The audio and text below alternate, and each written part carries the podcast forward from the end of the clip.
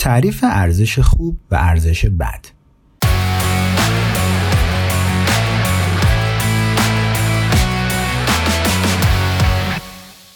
ارزش های خوب همچین ویژگی هایی دارن. یک مبتنی بر واقعیت هستند. دو از لحاظ اجتماعی سازندن و سه بیواسطه هستن و قابل کنترل. ارزش های بعد این ویژگی ها رو دارن. یک خرافی هستن. دو از لحاظ اجتماعی مخرب هستن. سه بیواسطه نیستن. قابل کنترل هم نیستن. صداقت یک ارزش خوبه چون چیزیه که کاملا روش کنترل داری. واقعیت رو نشون میده و بقیه هم ازش سود می‌برن. اگرچه گاهی می‌تونه تلخ باشه ولی از طرفی محبوبیت یک ارزش بده اگر این ارزش رو انتخاب کنی یعنی اگه معیار تیم باشه که محبوب ترین پسر یا دختر مهمونی باشی بیشتر ماجرا از کنترل تو خارجه. نمی‌دونی دیگه چه کسانی قرار توی مهمونی باشن و احتمالا نصف بیشتر اون آدم ها رو نمی‌شناسی. دوما این ارزش یا معیار بر اساس واقعیت نیست. ممکنه حس کنی محبوب هستی در حالی که واقعا هیچ ایده ای نداری بقیه در مورد چی فکر می‌کنن. یادداشت جانبی. به عنوان یک قانون بگم کسانی که از طرز فکر بقیه نسبت به خودشون میترسن در واقع از همه چیزای تخمی و تاریکی میترسن که خودشون در مورد خودشون فکر می‌کنن و تو صورتشون بازتاب داده میشه. چند نمونه از ارزش های خوب و سالم. صداقت نوآوری آسیب پذیری دفاع از حقوق خودت دفاع از حقوق بقیه عزت نفس کنجکاوی کمک به نیازمندها تواضع خلاقیت چند نمونه از ارزش های بد و ناسالم سلطه‌جویی از طریق دقلبازی یا خشونت. همه رو کردن همیشه احساس خوب داشتن همیشه مرکز توجه بودن. تنها نبودن محبوب همگان بودن. پولدار بودن صرفا به خاطر پولدار بودن. قربانی کردن حیوانات زبون بسته برای خدایان ناشناس. راستش این آخری رو خودم هم نفهمیدم منظورش چیه. مترجم. خواهید دید که ارزش های سالم و خوب اونایی هستن که از درون به دست میان.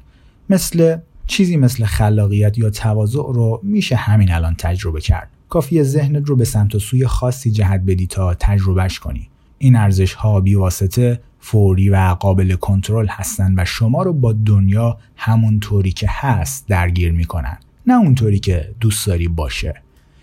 ایده های بعد معمولا به رویدادهای خارجی وابستن.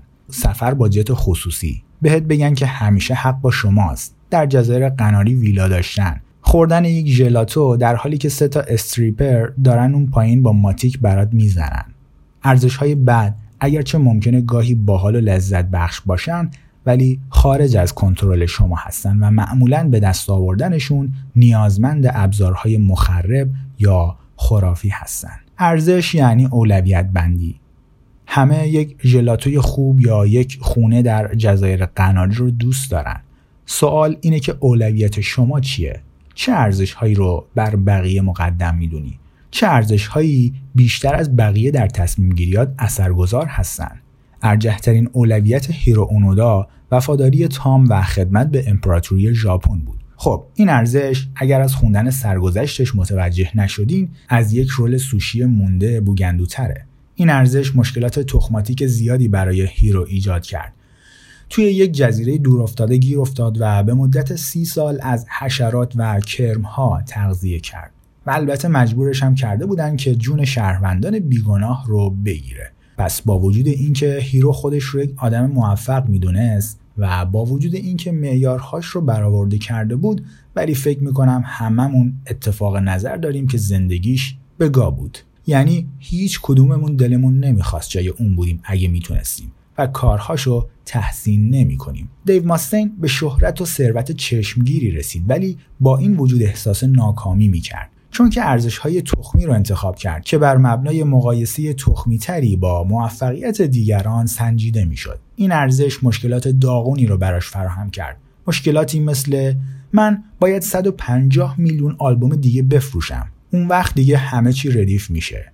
یا تور بعدی من فقط باید استادیوم باشه. مشکلاتی که فکر می‌کرد باید حلشون کنه تا خوشبخت بشه. جای تعجب نیست که چرا نبود. از طرفی پیت بست از این رو به اون رو شد با وجود اینکه اخراج شدنش از بیتلز باعث افسردگی و سرخوردگی شده بود بزرگتر که شد یاد گرفت چیزهایی که براش اهمیت دارن رو از نوع اولویت بندی کنه و زندگیش رو زیر نور جدیدی محک بزنه به همین دلیل بست به یک مرد خوشحال و سالم تبدیل شد که در یک خانواده عالی با زندگی سادش حال می کرد. چیزهایی که چهار تا عضو بیتلز سالهای سال برای دستیابی بهش در تقلا بودن. وقتی ارزش های سخیفی داریم یعنی استانداردهای تخمی برای خودمون و دیگران تعیین می‌کنیم یعنی برای چیزهایی تره خورد می‌کنیم که اهمیت ندارن. چیزهایی که در واقع زندگیمون رو بدتر می‌کنن.